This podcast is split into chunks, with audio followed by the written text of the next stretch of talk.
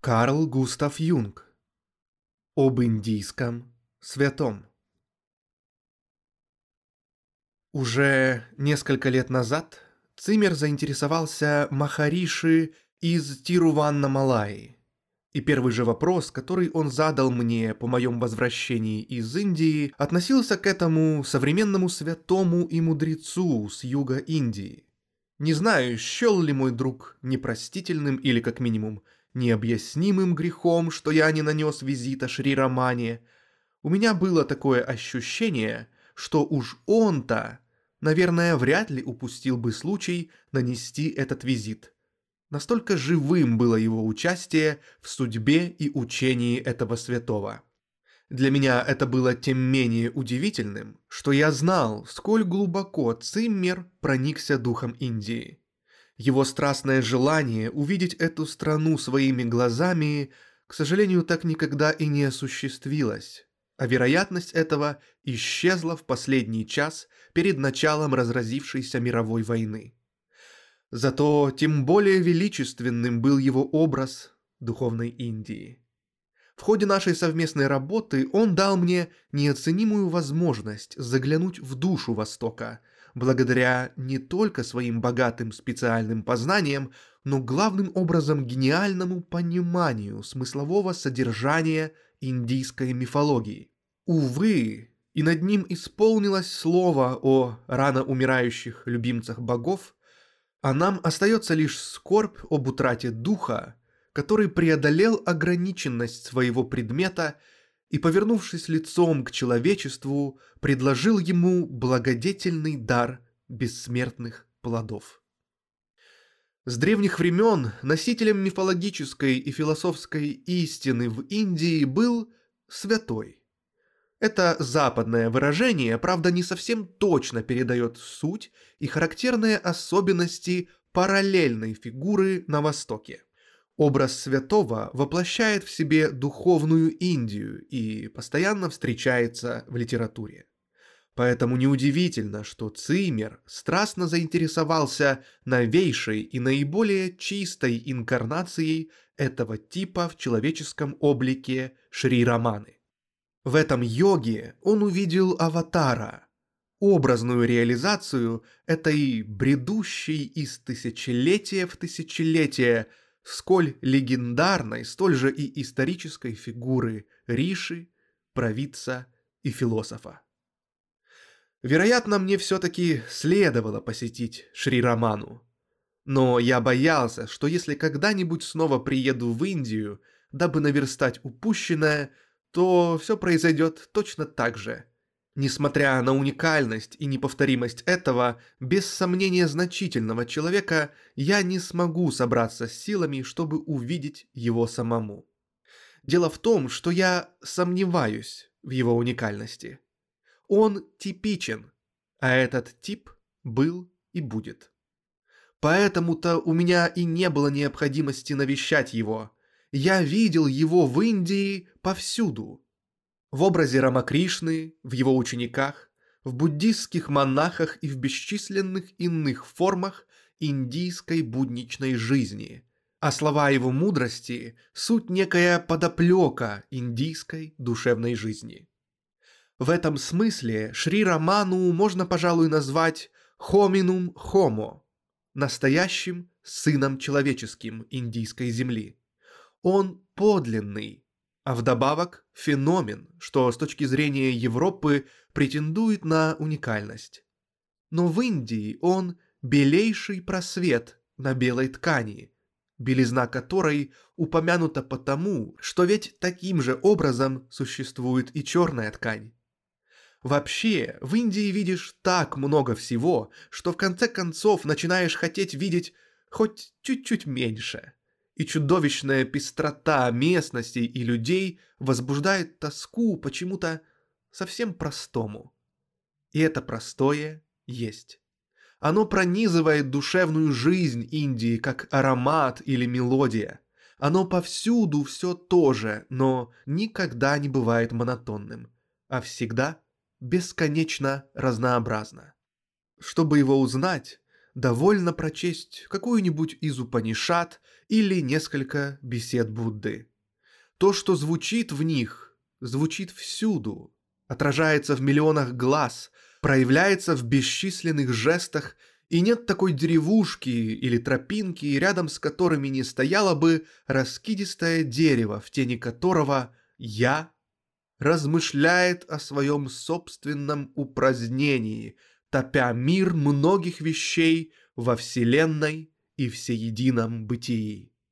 Этот зов был до того ясно слышен мне в Индии, что вскоре я уже не мог избавиться от ощущения его убедительности. Поэтому-то я был совершенно уверен в том, что никто не в состоянии достичь большего и менее всех сам индийский мудрец. И если бы Шри Рамана высказал нечто, не согласующееся с этой мелодией, или претендовал на большее знание, то этот просветленный человек в любом случае был бы неправ. Руководствуясь этой, не требующей усилий, климатически соответствующей зною Южной Индии аргументацией, если святой прав, то он воспроизводит древний мотив Индии, а если от него исходит что-то другое, то он не прав. Я без сожалений удержался от визита в Тируваннамалай. Сама неисчерпаемость Индии позаботилась о том, чтобы я все-таки повстречал святого, и притом в более подходящей мне форме, то есть не нанося ему визита. В Тривандраме, столице Траванкора, ныне столица штата Керала, на самом юге Индии, еще южнее Тируваннамалаи, штат Тамиланд, я познакомился с учеником Махариши. Это был скромный мужчина, по своему социальному положению соответствующий учителю младших классов, живейшим образом вызвавший в моей памяти того сапожника из Александрии, которого в романе Анатолия Франса в качестве примера еще большей святости приводил святому Анатолию ангел. Как и тот, мой маленький святой имел перед большим то преимущество, что воспитал многочисленных детей и с особенным рвением заботился о том, чтобы его старший сын мог учиться. Я не стану вдаваться здесь в обсуждение связанного с этим вопроса о том, всегда ли святой мудр, и наоборот, все ли мудрецы непременно святы. В этом отношении имеются некоторые сомнения. Во всяком случае, в этой скромной, любезной и детски благочестивой натуре я увидел человека, который, с одной стороны, с полной самоотдачей впитал в себя мудрость Махариши, а с другой превосходил своего учителя тем, что помимо всякой учености и святости вкушал также и от мира сего. Я с большим чувством благодарности думаю об этой встрече, ведь ничего лучшего со мной не могло и случиться. Дело в том, что только мудрец или только святой интересует меня примерно столько же, сколько какой-нибудь редкостный костяк допотопного ящера, который совсем не может растрогать меня до слез. Зато это дурацкое противоречие между отвратившимся от майи бытием в космической самости и милыми слабостями, которые, суля обильный урожай, погружены множеством корней в черную землю, чтобы на все будущие времена повторять как вечную мелодию Индии, плетение и раздирание покрывала, это противоречие трогает меня. Ибо как же можно увидеть свет без тени, ощутить тишину без грохота, достичь мудрости без глупости? Пожалуй, самое мучительное – это переживание святости. Мой знакомец был, слава богу, только маленьким святым, не сияющий вершиной над мрачными безднами, не потрясающий воображение игрой природы, а примером того, как мудрость, святость и человечность могут уживаться дружно, поучительно, ласково, восприимчиво, ладно и терпеливо, без судорог, без желания выделяться, ровно, безо всякой сенсационности, не нуждаясь в особой огласке, но основываясь на том, что от века на культуре под нежный шелест колышущихся на морском ветру кокосовых пальм смыслом в мельтешащей фантасмагории бытия, спасением в связанности, победой в поражении. Только мудрость и только святость, боюсь, в наиболее выгодном освещении являются в литературе, и там их слава неоспорима. Лао-цзы превосходно и непревзойденно читается в Дао-де-цзин.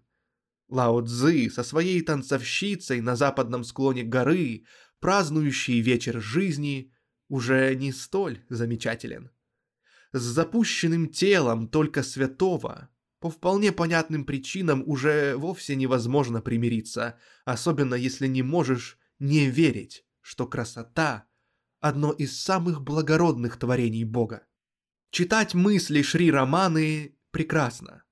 В них перед нами встает настоящая Индия с ее дыханием, отвратившейся и отвращающейся от мира вечности. Песнь тысячелетий, подхватываемая миллионами живых существ, словно напев цикад в летней ночи. Эта мелодия надстраивается над единым великим мотивом, что без устали, пряча свое однообразие, под пленкой тысячи цветовых отражений вечно обновляется в индийском духе. Его новейшей инкарнацией и является сам Шри Рамана. Это драма Ахамкары, действующего «я», то есть сознания «я», противостоящего атману, самости или нон-эго, не я, и одновременно нерасторжимо связанного с ним. Махариши называет атман также «я». Это характерное название, ибо самость переживается как субъект субъекта, как собственный источник и лестница, ведущая «я», чье ложное стремление всегда заключается в присвоении той автономии, предчувствием которой оно обязано именно самости. Подобный конфликт известен и европейцу. Для него это отношение человека к Богу. Современная Индия, как подтверждает мой собственный опыт, в значительной степени усвоила европейское словоупотребление «самость» или «атман» и «бог», существенно синонимичны. Но некоторым образом, в отличие от западного «человек» и «бог», эта пара противоположностей или гармония гласит «я» и «самость». «Я» в противоположность «человеку» – понятие откровенно психологическое, так же, как и «самость», как она предпочитает являться нам. Поэтому перед нами соблазн признать, что метафизическая проблема «человек и Бог» в Индии сдвинута в психологическую плоскость. При ближайшем рассмотрении это выглядит все же иначе, так как индийское понятие «я» и «самости» на самом деле не психологическое, а, можно сказать, столь же метафизическое, как «человек и Бог». Индус также далек от познавательно-критической точки зрения, как и наш религиозный язык. Он, индус, находится еще в докантовском состоянии. Эта проблема в Индии неизвестна, так же, как она еще в значительной степени неизвестна у нас. Поэтому в Индии еще нет психологии в нашем смысле слова. Индия находится на допсихологической стадии, то есть, говоря о самости, она ее полагает. Психология этого не делает. Тем самым она вовсе не отрицает существование этого драматического конфликта, но оставляет за собой право на нищету или богатство незнания о самости. Мы, вероятно, знаем своеобразную и парадоксальную феноменологию самости, но отдаем себе отчет в том обстоятельстве, что познаем нечто неизвестное ограниченными средствами и вторгаемся в психические структуры, о которых не знаем, соответствуют ли они природе того, что мы хотим познать, или нет. Это познавательно-критическое ограничение удаляет нас от того, что мы обозначаем как самость или как Бог. Уравнение «самость равно Богу» должно казаться европейцу возмутительным. Поэтому, как показывают высказывания Шри Раманы и многое другое, оно является специфически восточной интуицией, к которой психологии нечего больше добавить. Кроме того, что в принципе такие суждения находятся далеко за пределами ее компетенции. С точки зрения психологии, можно лишь констатировать, что феномен «самость» обнаруживает религиозную симптоматологию, как и все те высказывания, которые связаны с термином «бог». Несмотря на то, что религиозный феномен охваченности благоговением не умещается в рамки любой критики познания, будучи несоизмерим с нею, что роднит это состояние с прочими эмоциональными проявлениями, познавательный напор человека все же вновь и вновь берет вверх богоборческой или люциферовской жестоковыйностью, своенравием, даже непреклонностью, будто во благо или во вред любому, кто мыслит. Поэтому рано или поздно человек окажется в познавательной противоположности собственной охваченности и попытается ускользнуть от охватывающей хватки, чтобы получить возможность разобраться в происходящем. Если при этом он будет вести себя осмотрительно и добросовестно, то все вновь будет обнаруживать, что по меньшей мере часть его переживания есть человечески ограниченное толкование, как это, к примеру, произошло у Игнатия Лойолы с его видением многоглазой змеи, происхождение которого он оценил поначалу как божественное, а затем как сатанинское.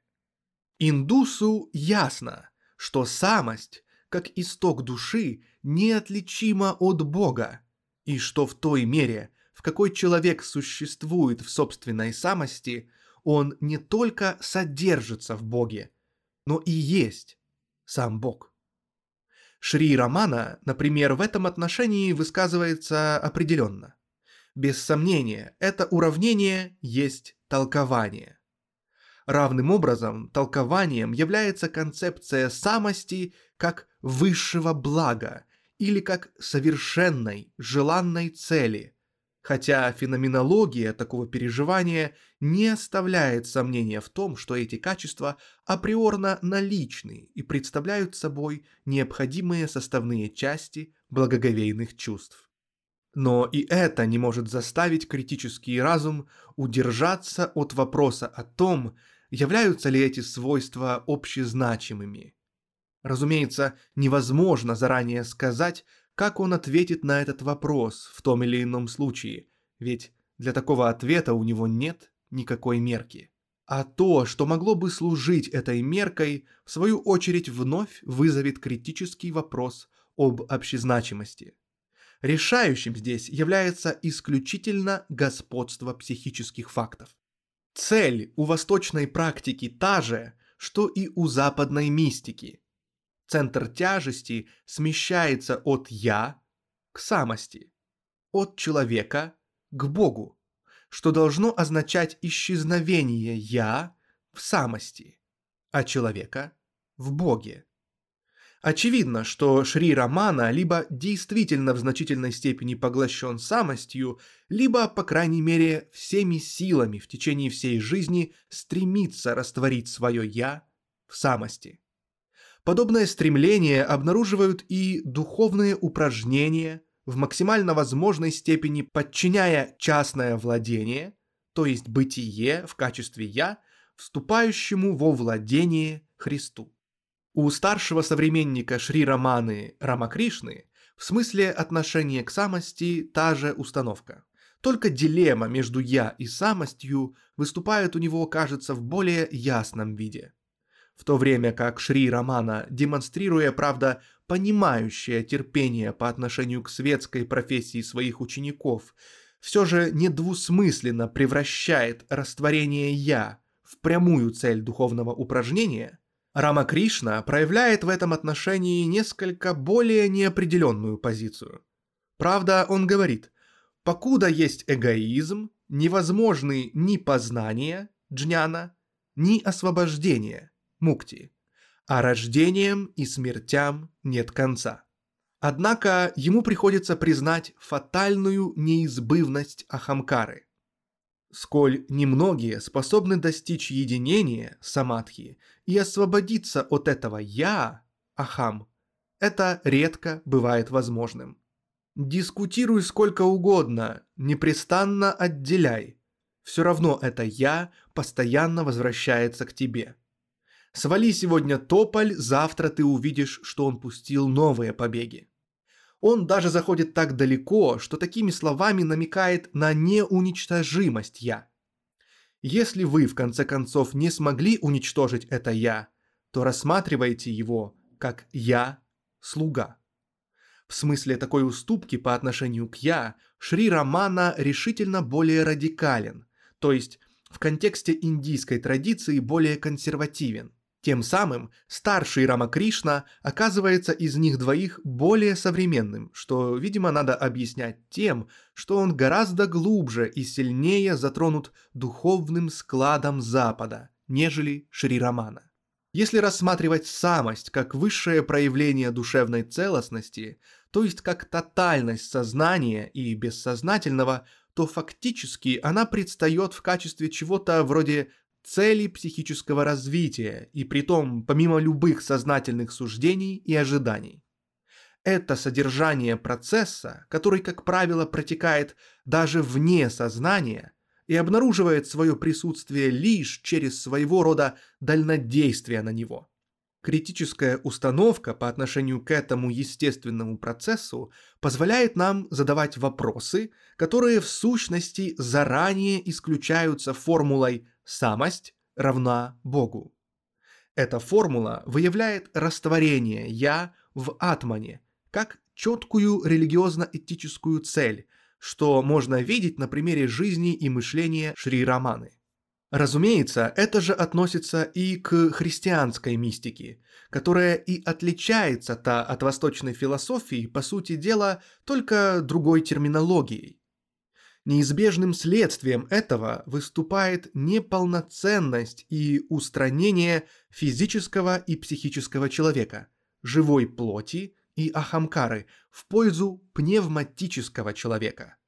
Шри Рамана, к примеру, называет свое тело этой вот колодой.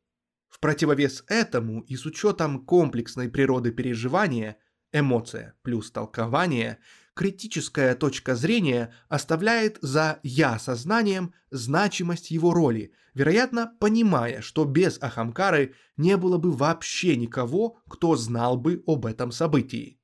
Без личностного «я» Махариши, «я», которое эмпирически дано только вместе с принадлежащим ему колодой, равно телом, никогда не было бы никакого Шри Раманы. Даже если согласиться с ним в том, что высказывается отнюдь не его «я», а «атман», то все равно это психическая структура сознания, так же, как и тело дает возможность сообщить что-либо при помощи слов. Без физического и психического человека, конечно, весьма уязвимого, и самость будет чем-то полностью беспредметным, как о том сказали уже Ангелус Силезиус. «Я знаю, без меня Бог не проживет и мига. Не стань меня, и ему придется испустить дух». Априорно данный целевой характер самости и жажда добиться этой цели существует, как уже сказано, даже без участия сознания. Не признавать их невозможно, но нельзя обойтись и без сознания «я». Оно тоже настоятельно заявляет о своих требованиях, и притом частенько громко или тихо противореча необходимости самостановления. В действительности, то есть за немногочисленными исключениями, энтелехия самости состоит в достижении бесконечных компромиссов, причем «я» и «самость» с трудом держат равновесие, если все в порядке. слишком большой перевес в ту или другую сторону часто означает поэтому не более чем пример того, как не надо делать. Не следует понимать это так, что крайности там, где они устанавливаются естественным образом, уже потому были ниспосланы злом. Мы, видимо, поступим с ними наилучшим способом, если станем исследовать их смысл, для чего они, к нашей вящей благодарности, предоставляют достаточно возможностей. Люди исключительные, тщательно взлелеянные и огражденные всегда означают подарок природы, обогащающий нас и умножающий объем нашего сознания. Но все это происходит только в случае, если наша осмотрительность не терпит катастрофы. Благоговейные чувства могут быть истинным даром богов или исчадием ада. Присущая им экзальтированность наносит вред, даже когда связанное с этим помутнение сознания как будто бы максимально приближает достижение высочайшей цели. Пользу же, настоящую и неприходящую, приносит лишь повышенная и усиленная осмотрительность. Кроме банальностей, нет, к сожалению, никаких философских или психологических утверждений, которые уже с самого начала не имели бы обратной стороны. Так, разумность в качестве самоцели означает не что иное, как ограниченность, если она не утверждается в сумятице хаотических крайностей. Так же, как и чистая динамика ради нее самой ведет к слабоумию. Любая вещь, чтобы существовать, нуждается в своей противоположности, иначе она испаряется в небытие. Я нуждается в самости, и наоборот. Изменчивые отношения между этими двумя величинами представляют собой сферу опыта, разработанную интроспективным знанием Востока в масштабах, почти недостижимых для западного человека. Философия Востока, столь бесконечно отличная от нашей, для нас необычайно ценный дар, который, конечно же, нам надо добыть, чтобы владеть. Слова Шри Раманы на прекрасном немецком языке, оставленные нам Циммером, как последний дар его пера, еще раз сводят воедино все самое благородное, что во внутреннем созерцании накопил в течение тысячелетий дух Индии, а индивидуальная жизнь и творение Махариши еще раз свидетельствуют о глубочайшем стремлении индийских народов к спасительной первопричине. Я говорю еще раз, потому что Индия стоит перед роковым шагом – стать государством и тем вступить в сообщество народов, руководящие принципы которых полностью вписаны в программу, в коей отсутствуют как раз отрешенность и душевный покой. Восточным народам грозит быстрый упадок их духовных богатств, а то, что придет на освободившееся место, не всегда может быть причислено к цвету западной духовности. Поэтому таких людей, как Рамакришна и Шри Рамана, можно рассматривать в качестве современных пророков, которым в отношении своих народов подобает та же компенсаторная роль, что и пророкам Ветхого Завета в отношении отпавшего народа Израиля. Они не только заставляют вспомнить о тысячелетней духовной культуре Индии, но и прямо воплощают ее собой, будучи тем самым впечатляющим предостережением. За всей новизной западной цивилизации, с ее материалистически-технической и коммерческой посюсторонностью не забывать о потребностях души. Горячечный порыв к политическому, социальному и духовному присвоению с якобы неутолимой страстью, раздирающей душу западного человека, неудержимо распространяется и на Востоке, грозя принести с собой последствия огромных масштабов. Не только в Индии, но и в Китае исчезло уже многое из того, чем некогда жила и плодоносила душа. Переход к внешней культуре, с одной стороны, может, правда, покончить с многочисленными недостатками, устранение которых выступает в высшей степени желательным и полезным, но, с другой стороны, как показывает опыт, этот прогресс покупается слишком дорогой ценой утраты душевной культуры. Ведь, без сомнения, жить в хорошо спланированном и гигиенически оборудованном доме намного удобнее.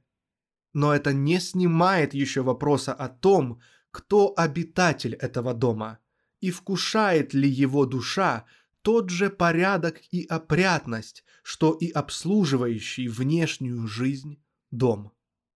Жизнь показывает, что человек, настроенный на внешнее, никогда не удовлетворяется просто необходимым, а всегда стремится, помимо этого, получить что-то еще большее и лучшее, которое он, верный своему предрассудку, постоянно ищет во внешнем. При этом он полностью забывает, что сам, при всем внешнем благополучии, внутренне все тот же. И потому, жалуясь, что у него только один автомобиль, а не два, как у большинства других, жалуется из-за внутренней нищеты. Конечно, внешняя жизнь человека претерпит еще много усовершенствований и приукрашиваний, но они будут утрачивать свою значимость в той мере, в какой внутренний человек будет от них отставать. Насыщение всем необходимым, несомненно, есть источник счастья, который нельзя недооценивать, но помимо этого свои требования выдвигает и внутренний человек. И эти требования невозможно утолить никакими внешними благами. И чем слабее этот голос будет доноситься сквозь шум погони за удовольствиями мира сего, тем более внутренний человек будет превращаться в источник необъяснимого злополучия и непонятных несчастий в жизненных условиях, позволяющих надеяться на нечто совсем иное. Переход ко внешнему становится неисцелимым страданием, потому что никто не может понять, почему надо страдать от себя самого. Никто не дивится своей ненасытности, а всяк считает ее своим неотъемлемым правом, не думая о том, что односторонность душевной диеты ведет в результате к самым тяжким нарушениям нормы. Вот почему болен человек Запада, и он не успокоится, пока не заразит своей алчной неутомимостью весь мир. Именно поэтому мудрость и мистика Востока должны значить для нас столь многое. Хотя они говорят на собственном языке, которому невозможно подражать. Они должны напомнить нам о том похожем, что есть в нашей культуре и о чем мы уже забыли, и приковать наше внимание к тому, от чего мы отмахнулись как от несущественного, а именно – к судьбе нашего внутреннего человека. Жизнь и учения Шри Раманы имеют значение не только для индусов, но и для людей Запада. Они суть не просто человеческий документ, а предостерегающее послание человечеству, которое вот-вот потеряет себя в хаосе своей бессознательности и бесконтрольности.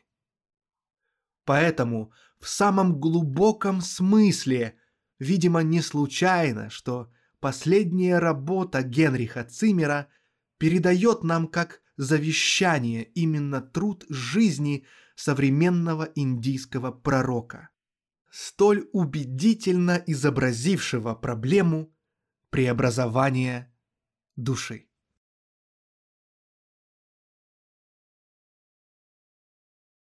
Спасибо всем, кто поддерживает наш канал. Благодаря вам книги могут выходить все чаще и чаще, а знания распространяться все больше и больше.